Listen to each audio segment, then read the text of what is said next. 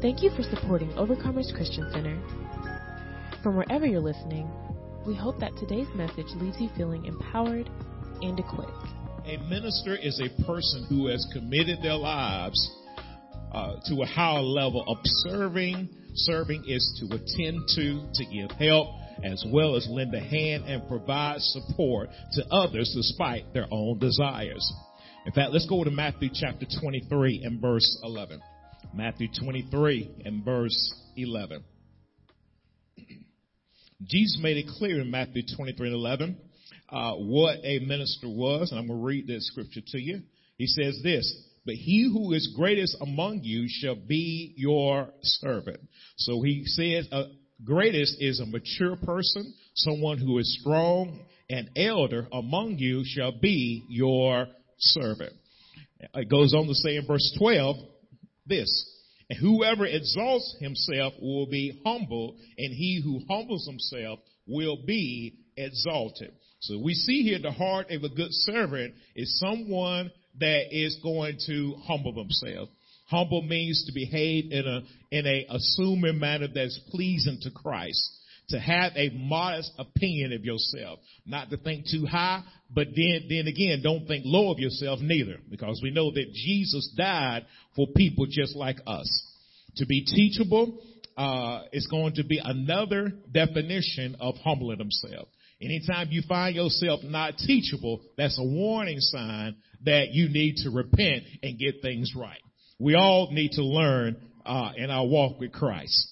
I believe that Jesus was letting us know that we desire to be being great in this world, but we must learn how to serve others with humility. We want to serve with humility, not being high-minded or not to think low of ourselves, but with humility.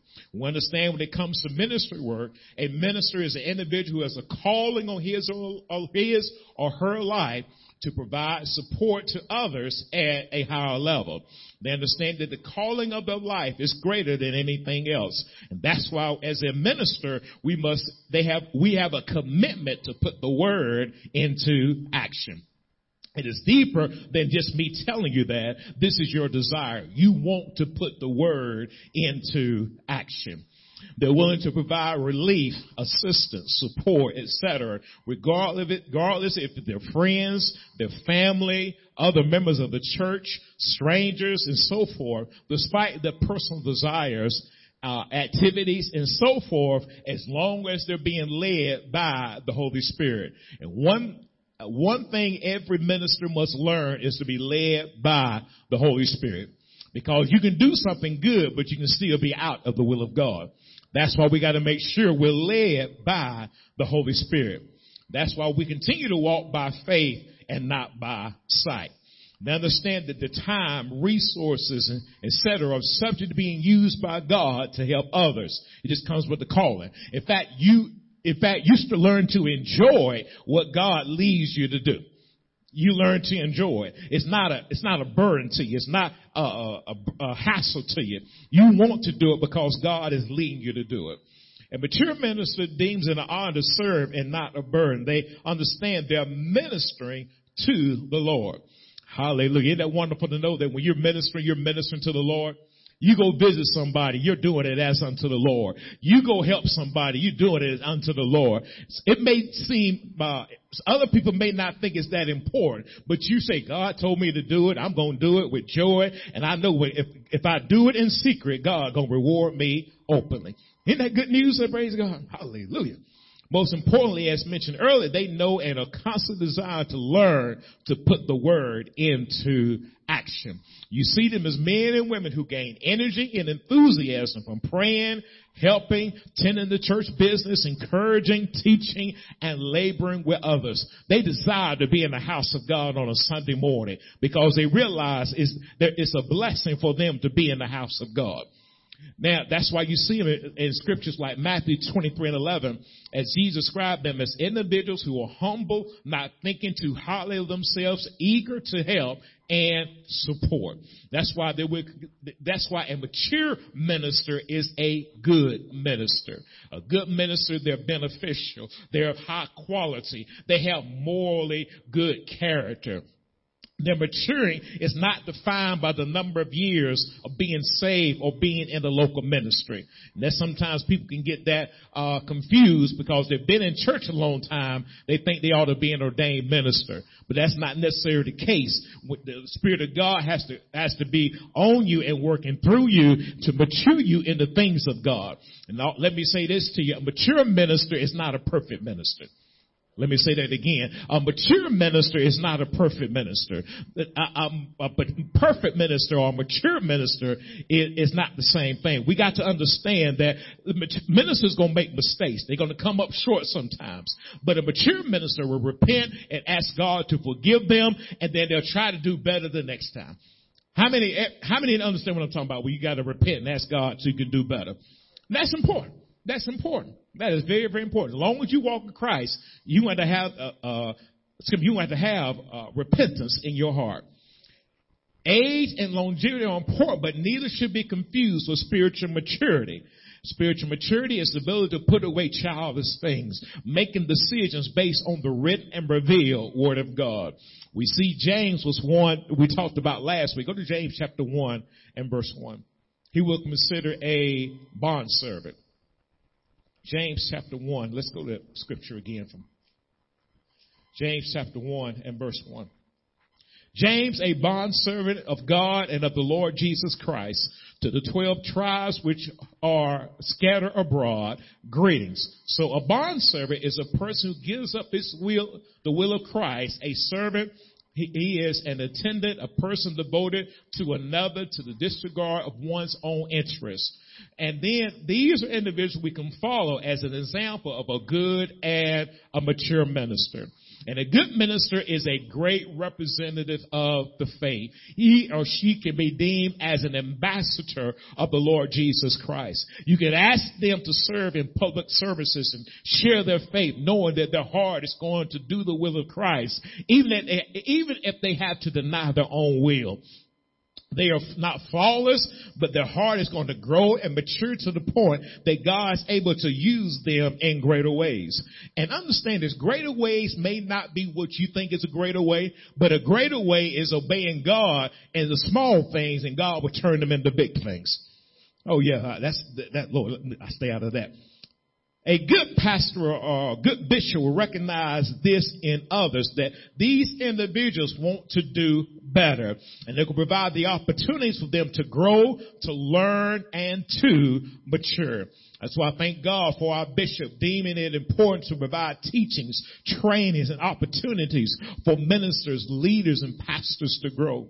He is our, he's like a true ambassador and overseer of the faith in that he is constantly looking for ways to, to lay the foundation in us so in turn we can be effective in ministry.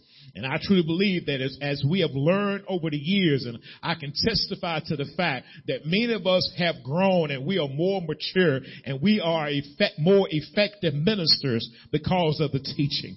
And I thank God for that. That's why I desire for us to be effective in which, excuse me, which I try to encourage and apply that same mindset in my personal growth as well as our ministers and leaders and helping lay members come into the God-given purpose as well. We want to know and do better. Let me say that again. We want to know and do better. Say that with me. We want to know and do better.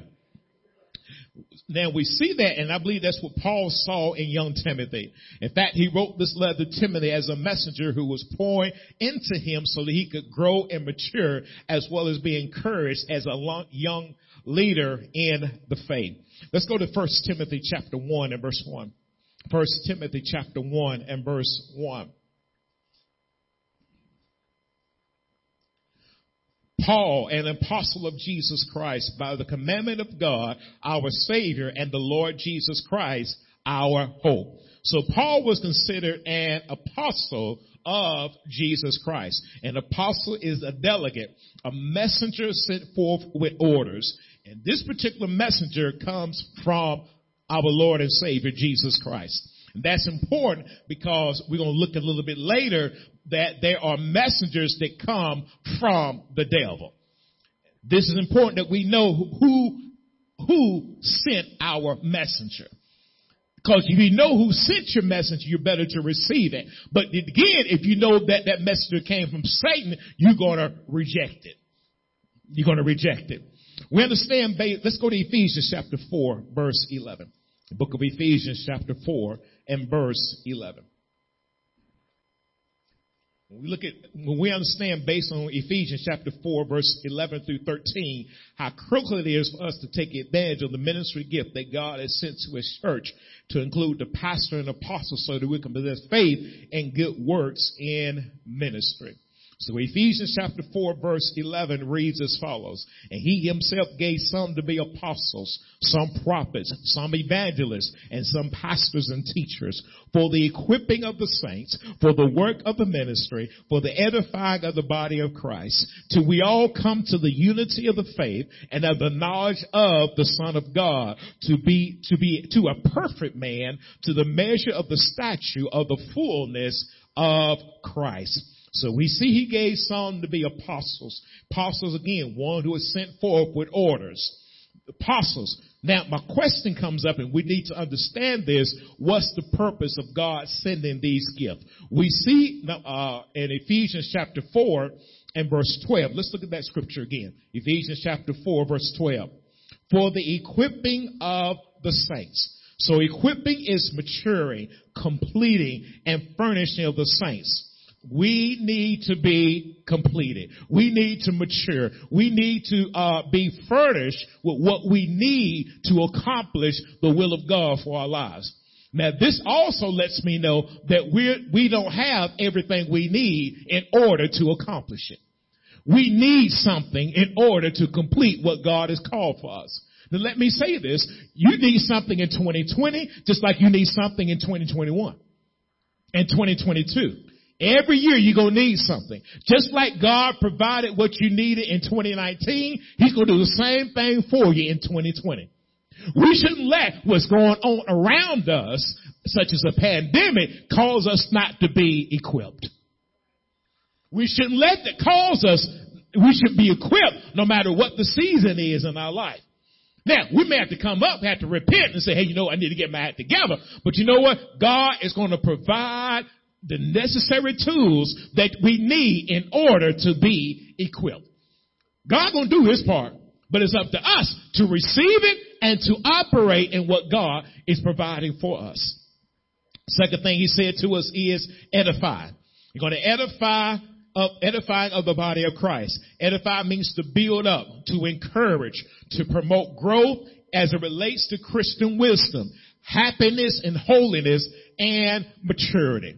It is some, God is going to provide what we need in order to be edified. He's going to provide it. He's going to do his part.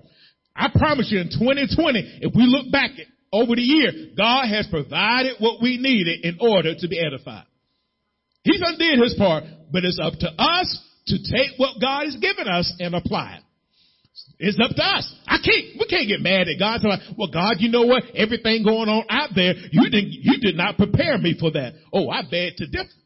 I can't go to God and say, God, you didn't do what you said you're going to do in your word. You have did your part. Now it's up to me to take what you've given me and to apply it. To put the word into action. And, and, and the third thing he says this is to bring unity. Unity means oneness and agreement of the faith. And what, any time that the, that the fivefold ministry or ministers see division, God will use the word to correct it. He will use the word to correct it. And anything that's going to bring division, God will go ahead and send his word to correct it. Because God does not want division in his church. He does not want his church to be separated. He wants his church to operate as one. That's why Paul, that's why we go back to First Timothy. You see why this is so, so important. We'll go back to First Timothy. First Timothy chapter one, I'm going to back one, excuse me, First chapter, Timothy chapter one, verse one, I'm going to read down. So now Paul, an apostle of Jesus Christ by the commandment of God, our Savior, the Lord Jesus Christ our hope. Remember now what Paul has received as an apostle. Remember what, he, what Ephesians tells us that Paul had received. He's seen something to keep his church together, something to keep his church from being divided. He has received instructions so his church can be a whole lot better. So when you think about that, then he goes on to say this to Timothy. To Timothy, a true son in the faith. A son is a disciple, a learner, and most importantly, I think between all these, he is a follower. He follows Christ.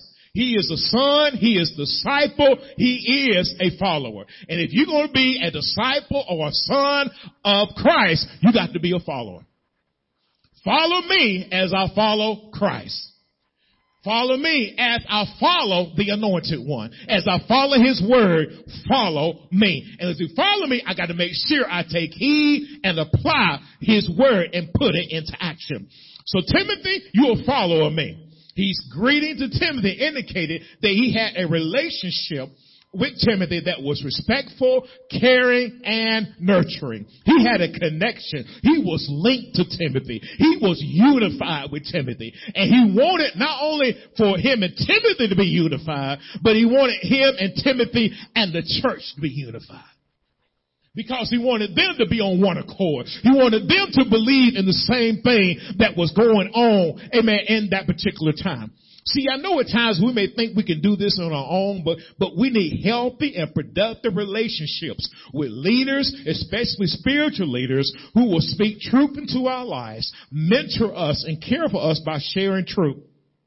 At times, we may not always agree with them, their decision making and such like, but we keep that connection strong and seek God as well as seek, uh, seek Him in a, in manner that we understand that He has our best interests at heart. And, and I like this. First Timothy 5 and 12 tells us this. Know them that labor among you. Know them. Know who's a minister. Know who has your best interest at heart. Know them that has your best interest at heart. You got to know them. How do you know them? You got to labor um, labor with them, work with them, pray for them. Let the Lord show you things about them. Some, Paul knew something about Timothy that he was a son in the gospel. He knew Timothy. He knew that Timothy was a follower of him. He knew it. Listen, even though he wasn't there, he knew Timothy was still following him. That's why he sent the letter and he called him a true son in the faith. How, listen, if somebody sent a letter about you, would they know you are a true son in the faith? Would they know you are a disciple? You, would you be a follower or would you be somebody say, I don't know if they follow you or not, Paul? We got to make sure that we know them that labor among us. The enemy would desire to break those relationships from us and those that will lead us because he knows the ministry work will be complete. Saints will be built up and we'll be unified in the faith. We'll continue to allow God fearing people to pour into our lives and we obey what we hear. Oh, good God, that's wonderful news today. Even though Timothy was working on his assignment, Paul was led to give Timothy instructions to lead him on how to improve his ministry. And I truly believe that while he gave it to him, he knew that Timothy would follow the instructions. Oh, it's good news there. He knew that Timothy would follow his instructions. And, and, I don't believe he just threw instructions out there and he said, you know what? I don't know if Timothy will do them or not. Now, he knew Timothy would follow the instructions. That's why he said Paul recognized that Timothy was going to be dealing with different teachings that would be contrary to God's will for him as well as God's church. There was things going on in that church and I'm going to give you just a sneak peek into the future, but if you, if you look carefully, if they would, if they, that there was something going on that was going to bring division. It was going to bring division. It was going to cause people to have disputes disagreements. And there was something going on that Paul sits in the spiritual realm that God dealt with his heart. You got to deal with this thing, Timothy. You got to deal with it. So let's go with first Timothy. We're still, know we're still in first Timothy. Let's go to verse three and verse four. And I urge you when I went into Macedonia, remain in Ephesus that you may charge some that may, that, that, excuse me, that They teach no other doctrine. Let me read that to you again. And I urge you when I went into Macedonia, remain in Ephesus that you may charge some that they teach no other doctrine. Verse 4, nor give heed to fables and in, endless genealogies which cause disputes rather than godly edification which is in faith. I want to say something to you before I go into further explanation. He, Paul, was something Paul didn't, did not say that, that these type of conversations would stop. But you can't take heed to all these type conversations. One thing I thought about it, I said, Paul, you never said these things gonna stop. But we can't take heed to every conversation that comes our way. Are y'all seeing that? Because he said it's gonna bring about a problem. It's gonna be a problem. And one thing I thought about when I was looking at this, it's gonna be a subtle problem. That's gonna slip in, and if you ain't careful, it's gonna bring about a dispute. Folks gonna see asking you questions they never asked you before. What about genealogy? Pastor Doc, why don't you teach about genealogies? Paul said don't teach about that kind of stuff. Well, don't you need, don't you know about it? Don't you know about this, that, and the other? Paul said don't teach it because it can bring division. Y'all see it here in the text, right? Oh God. So th- these are four instructions that we learned from this young leader or young pastor as he was leading so he could be a good minister. First thing he says is to remain. Remain. Remain means to continue, to tarry, to stay or be stable in Ephesus. See, that was his assignment. See, his assignment at the time was in Ephesus. And see, if you're going to be a good minister, you got to stay with your assignment. Through the good times and when they're challenging times. Because sometimes people like to leave when they get challenging. When it gets hard, they say, you know what? I didn't sign up for stuff like this. But, but you can stay there when it's good. You can stay there when it's not so good. Oh God, I could, you can stay in that marriage when it's good and when it's, you can stay at that job or that business when it's good or when it's challenging. If the Lord assigns you to that particular place, you don't need to leave where God assigns you. You don't need to leave the place that church, that family, that relationship, whatever it is, if God assigned you to that, remain there. Because why? That's your assignment. But when your assignment is over, it's time to move on. Y'all see the difference there? That's what he says, remain. Continue to tarry, but while you're there, be stable. You don't need to be wishy-washy. You don't need to be, uh, here and there. You need to be stable if you're going to be there. And stableness is not based on the environment. Stableness is based on your relationship with Jesus. You can go into a hostile environment and you can still be stable. You can go into a place where things are not going the way you think they are. They don't agree with you, but yet you can still be stable. What do you mean, Pastor? You got peace that passes all understanding. And they should not be able to take that peace away from you because why? You got peace that comes from God. And no matter what goes on around you, if God called you to be there, you need to be stable. And you could be like Jonah. Jonah was on a boat that was rocking to and fro. Eventually, everything was going. But you know what Jonah would do when they found him? He would sleep. Good God Almighty. Even Jesus, when he went on that boat, and that boat, was, eh, eh, listen, he don't care that we perish. Somebody wake him up. Jesus was in peace, even though there was a storm going on around him. Can you see whatever you're dealing with right now? You need to have peace no matter what goes on around you. No matter how rough it gets, you got to be stable. You cannot be moved to and fro by every wind of doctrine that comes your way. And listen, there was some doctrine that was coming to this church here that he said, you, I got to deal with this. Because if not, it's going to cause you to be unstable, Timothy. Not only you unstable, it's going to cause your church and the people in your church to be unstable. And he didn't want that to happen. And so he said he charged those. He ordered, he commanded, he declared to them to teach no other doctrine. The doctrine in this particular case that they're talking about is something different. It deviated from the truth. It deviated from the truth. He said, listen, Timothy, it's going to go on. Uh, listen, genealogy is going to go on. These different things are going to go on, but don't take heed to. Don't give heed to them. Do not give heed. Don't give attention to them. Don't devote thought and effort to them. Don't apply yourself to them because they cause endless, they cause disputes. Disputes are controversies, debates, questioning, and divisions. See, Paul never said these fables and endless genealogies stop, but he said don't give heed to them because it brings about a divisive measure. And you got to be careful not only that, but any other teaching that causes division. You got to be careful about stuff like that. You got to be careful about anything that brings about a divisive teaching. Because one thing about it, fables and endless genealogies won't stop. But we don't need to give heed to it. We don't need to give attention to it, thought to it, apply oneself to it. And any other thing that causes divisiveness. Because if not, we'll be a church that's divided.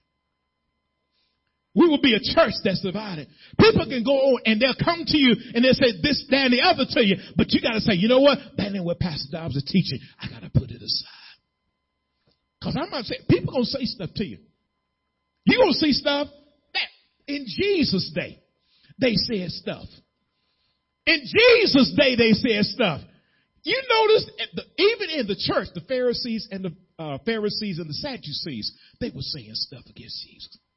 Even when it got to the government, the government was saying stuff against Jesus. But Jesus kept to his assignment. We should be the same way. No matter what they're saying, we got to keep to our assignment.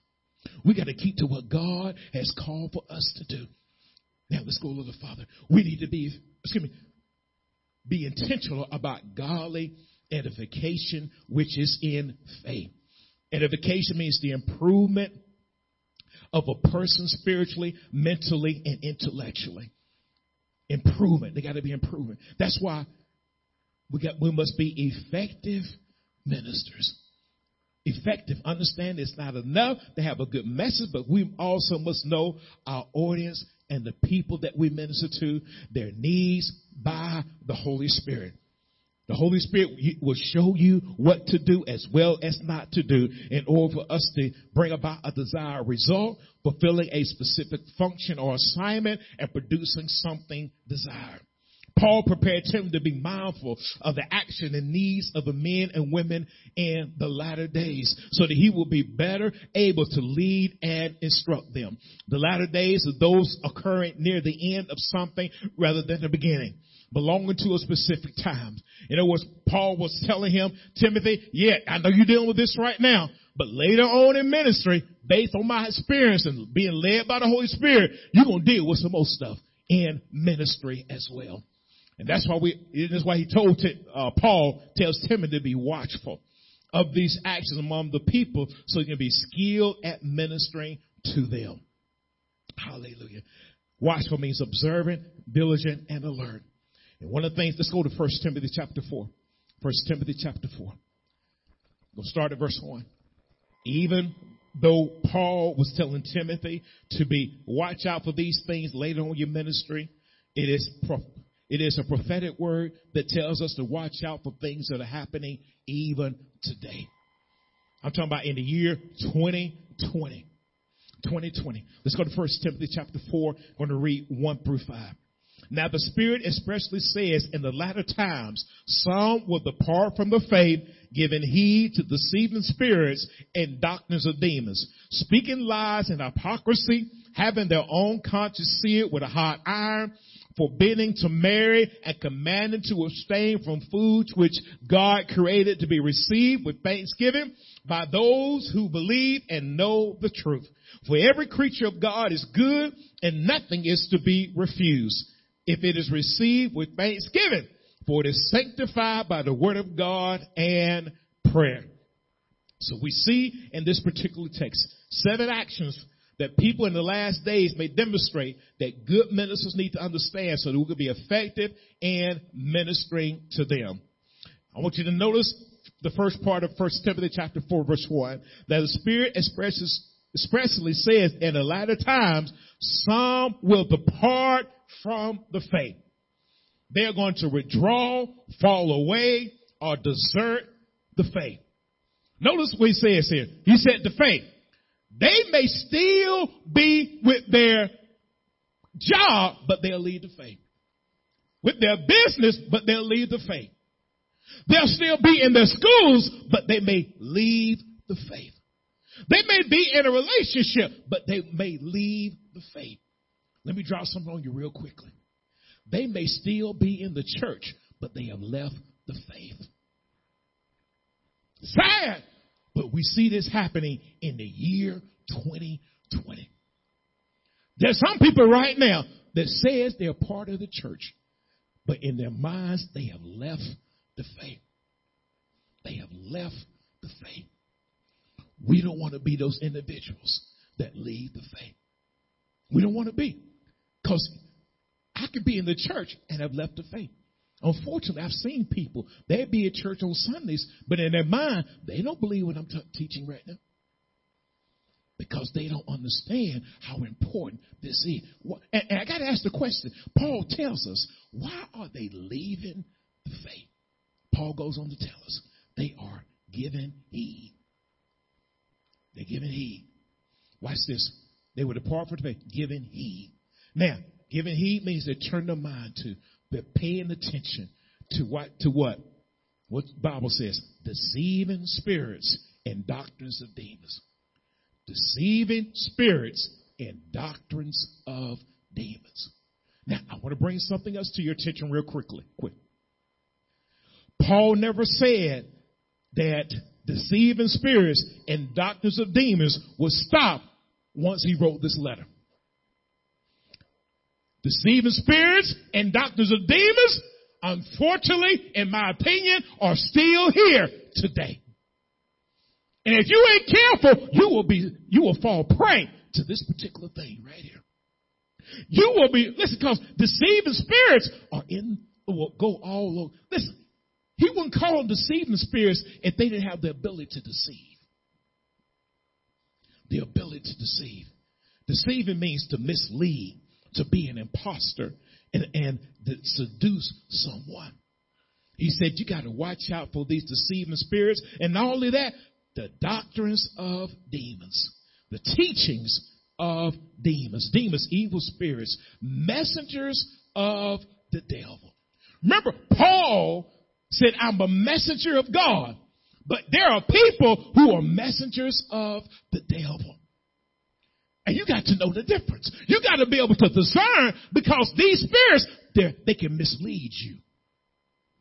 They can be subtle in the way that they mislead you. They can say things that seem almost right and they can give, give you half the scripture to back it up, but they are misleading you. That's why it takes the Holy Spirit. That's why we need the omniscient God, the all-knowing God to lead and to guide us into all truth. Because if not, listen, why has Pastor Dobbs never covered this, that, and the other? And you can go out and get your own teaching, but if you're not being led by the Holy Spirit, it can make you deceptive. It can cause you to be deceptive. So demons have teachings even today. And these, what do they do? They speak lies. Lies. They're teaching falsely. They, they, are teaching falsely in hypocrisy. They give you an answer. They give you some type of moral standard. They give you some type of belief, but it does not conform to truth, godly truth. It doesn't conform to godly truth. There are some people out there today, they got some slick words out there. It sounds good. It sounds good, but it is a lie. They speak falsely. Let me tell you something. They're all over the television these days. They are all over social media these days. They got their own YouTube channel, Facebook page. They are everywhere out there if you're not careful to follow the truth. That's why you need the Holy Spirit continue to lead and guide you. That's why you need good ministers to help lead and guide you into all truth. See, a good minister will say, hey, you know what? Even if I don't know, I can go to Pastor Hill and we can talk about it. And if, if Pastor don't know, he can go to Bishop and we can talk about it. Because that's why I got godly leadership in my life to help me to stay in line with scripture. Are y'all follow me? So that's why we thank God for individuals in our life. And the Bible goes on to say having their own conscience seared, seared with a hot iron. Listen, their soul is branded with the marks of sin. And it's with a hot iron. That means it's there. There's some people you can't even, you, you can try to tell them and you can show them in scripture what something says. And they'll say something like, well, you know, I know what it says, but. Let me tell you something. When you get people like that, don't even waste your time with them. When you show them in the Bible, and some people say, well, well show me in the Bible. I showed you. Here it is right here. And then they will say, well, I, I, heard, I see what you're saying, but I had somebody one day had a conversation about tithes. I showed them scripture after scripture about tithing. Well, it's it for the Old Testament. I showed them in the New Testament. I showed them this. I showed them Hebrews 8. I showed them what Jesus talked about. I showed them. And they said, well, I, I, I think you just give what you want. Back then, I was kind of young, so I got a little upset with them. Now, I'm like, please. when you show them in the Word and they still don't want to do it, this is what Paul was telling Timothy. These individuals have been deceived. They're listening to doctrines of demons. Because demons are still teaching even today. There are seducing spirits that are teaching today that will get you to leave your good church to follow after a lie. They're out there today. That's why I thank God for good ministers that would tell us the truth. And this is some of the things he said they're going to be teaching. They're going to be teaching you, they're going to forbid you to marry. And, and there's some people out there right now that are teaching folks that you shouldn't even marry. You should just shack up. I'm sorry, don't use shack up no more. Did you shack up no more? I don't know. Y'all follow, as long as y'all get it, I want y'all to get it. That's all I want to make sure you get. He'll teach them there's certain foods you shouldn't eat. And one thing I've noticed about that is that they're telling you things that God created are basically no good for you. Anytime somebody tell you that things that are good for you, that God created are no good, you know that's a lie.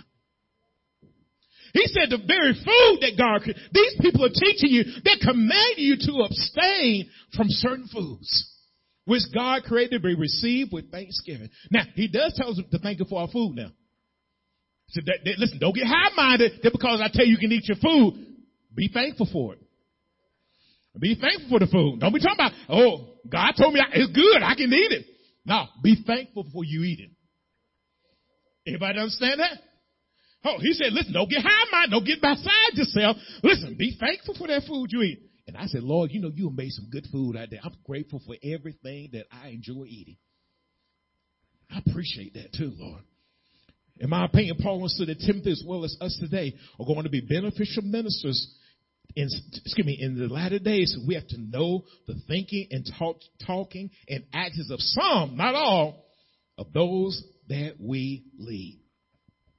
Paul told Timothy in additional words of 1 Timothy 1 and 5, which states, For it is sanctified by the word of God and prayer Why is it for the natural food, I believe the same is true for spiritual food. We need to pray over our spiritual food. We need to pray over our natural food. And let me say this to you. It's important that you pray over your spiritual food. Say, Lord, before Pastor Dobbs go ahead, let me pray. Father, what he about to teach, knowledge, let it feed me knowledge and understanding. Take away any impurities. Make sure that word is right for me. When I receive my rhema, I need to go out and practice what he has taught me. Don't, don't rely on my flesh. Don't rely on me praying. Don't rely on somebody else praying. You need to pray, pray over your own food. Well, I'm talking about my state. Now talk about the word of God. You need to pray over. You need to pray before you get here that Lord, I, will get a word from Pastor today. I need for him to give me the right example, the right scripture, the right revelation. I need a word from you today and I need to you to handle that, God. Get his vocal cords right. Get his mind right. God, give him the right scripture. He may not even know he's going to go down that rabbit trail, but you know what I need God better than I do. And God will make sure you get what you need before you leave this sanctuary. And also pray over your natural food too. All right. Receive it with thanksgiving. Now, in my opinion, Paul told Timothy two important things that will keep God's people sanctified, cleansed, and purified during the latter days when they're dealing with natural as well as spiritual matters. The Word of God and prayer. The Word of God and prayer. Let's go back to our main text. 1 Timothy 4 and 6. We see in today's text, 1 Timothy 4 and 6, the knowledge and understand that Timothy gained from Paul better prepare him and us for ministry. It made us ready for use, made ready to deal with matters. In 1 Timothy 4 and 6, if you instruct the brother in these things, you will be a good minister of Jesus Christ. A good, a useful minister, an approved minister, an able minister, or an effective minister. Now, he told Timothy, what did he tell him to do? Instruct the brethren. Instruct the brethren. Instruct them. Teach them. Bring to remembrance. Suggest the brethren in these things. What things he talking about? Everything he's talked about. We're not just limited to certain things. How the Holy Spirit leads, we teach. We teach. Somebody may need help in the single life. We teach what the Bible says. Somebody may need help in their marriage. We teach what the Bible says. Somebody may need help in their in their career. We teach what the Bible says. Somebody may need help in their finances. We teach what the Bible says. Somebody may need help in, in their mental mindset. We teach what the Bible says. We rightly divide. That's why the text tells us we want to be nourished in the words of faith and in the good doctrine which we have carefully followed. Notice, nourish means to educate. And I like this definition. It's going to form the mind. It's going to form the mind. When you edu- see education in the simple terms is forming the mind. It's forming the mind. It's just thinking certain ways. But in this particular text, he wants us to form our mind to think like Christ. Those minds that are stayed on me, those minds will I keep in perfect peace. We, st- we think about Jesus in every aspect of our lives. Every aspect. See, in my opinion, he wanted to be deemed as good ministers as well as good leaders. We must be nourished in the words of faith, of the good doctrine, which is the good news of Christ, and be careful to be good followers, good followers of Jesus Christ. A follower there is to conform to God's image. We'll continue to follow our omniscient God, and we will follow our leadership carefully. And that's important. When you follow in Christ, and you follow in Christ, you got to be careful about how you follow. You can't be just led astray by any wind of doctrine that comes your way. One point that I know I've said this many times, but I, I, I need to make sure you get that. Social media, YouTube, people got uh, all types of platforms that they minister gospel about. All types of platforms. All types. Even the people of the world have have platforms that they minister on. Advertisers all the time will show up on your video and try to get you to buy, change your mind about something. I'll do it make me mad when I say it, but that's different though. You mean I've listened to a video sometime and halfway through, advertiser pop up in it, trying to change my mind about something. That's what the world do. I can't mad the world. I may skip it as soon as I'm allowed to, but I can't get mad at them. They try to change my mind to get me to go buy something of theirs. That's what advertising is for. But we need to understand that there's all types of platforms out there that people are trying to change the way that we think. But we can, we, we don't need to take heed to it. And if you find yourself, find yourself being divisive, find yourself, listen, start questioning stuff you didn't question before, you got to ask yourself, where did it come from? When, when you start questioning giving, you've been giving for years. You know giving work. Why you start questioning giving now? Something gonna happen. When you start questioning whether or not you should be in the house of God, something gonna happen. You question whether or not that, that marriage is right, something gonna happen. You question whether or not that you are, you should be a child of God, something that got into your mind. It, it ain't no, in most cases, this is my opinion, it ain't gonna be nothing big at first. It's gonna be small stuff that's gonna come along the way. And if you ain't careful, that's what the Bible says. It's little foxes that spoil the vine. Small stuff that can mess your mind up. Let me finish this up. Hallelujah. A good minister is one who serves Jesus and other based on the written and revealed word of God. The word of God makes us better and we're able to apply the word to help others get better as well. Better is here and better keeps coming for good ministers and those that are impacted by their ministry gift. And I got this statement here. You might not have it. I want, I want to read this statement to you. A good minister is one who serves Jesus and others based on the written and revealed word of God, which in turn we should be making others better by our service. We should be making better, others better by our service. Good ministers are going to make others better. Good ministers are going to make others better. If nobody getting better by you being a quote unquote good minister, I question whether or not you're a good minister. But I do know this. There's some ministers in this sanctuary that if you follow them as they follow Christ, you're going to be better. You, you, will you agree with everything they say? No. This is what you got to know. Are they following scripture? Are they following their pastor? Is, is the pastor follow Christ? Are they doing what the Bible tells them to do? And when they do, hey, what was it argue about? Because you ain't argue with them no more. Watch this. You're arguing with the one who sent that person and the one who sent that person and the one who sent that person and, and, and the pastor who sent that one and then God who sent the pastor. That's who the argument really going back to. I want, you, I want to see that. But a good minister is going to make others better. Better. We're going to make each other. How many agree that going to be better because of what God has given us? I'm done. Stand to your feet. Thank you so much for listening to today's message. Please subscribe to our podcast. And if you're ever in the Villa Rica area, you can visit us at 3193 South Van Wert Road in Villa Rica, Georgia, on Sunday mornings at 10 and Wednesday evenings at 7. You can also reach us at 770-459-6221. That's 770-459-OCC1. Follow us on Facebook at Overcomers Christian Center and visit us online at occvr.org. We pray that you're empowered and equipped in today's world.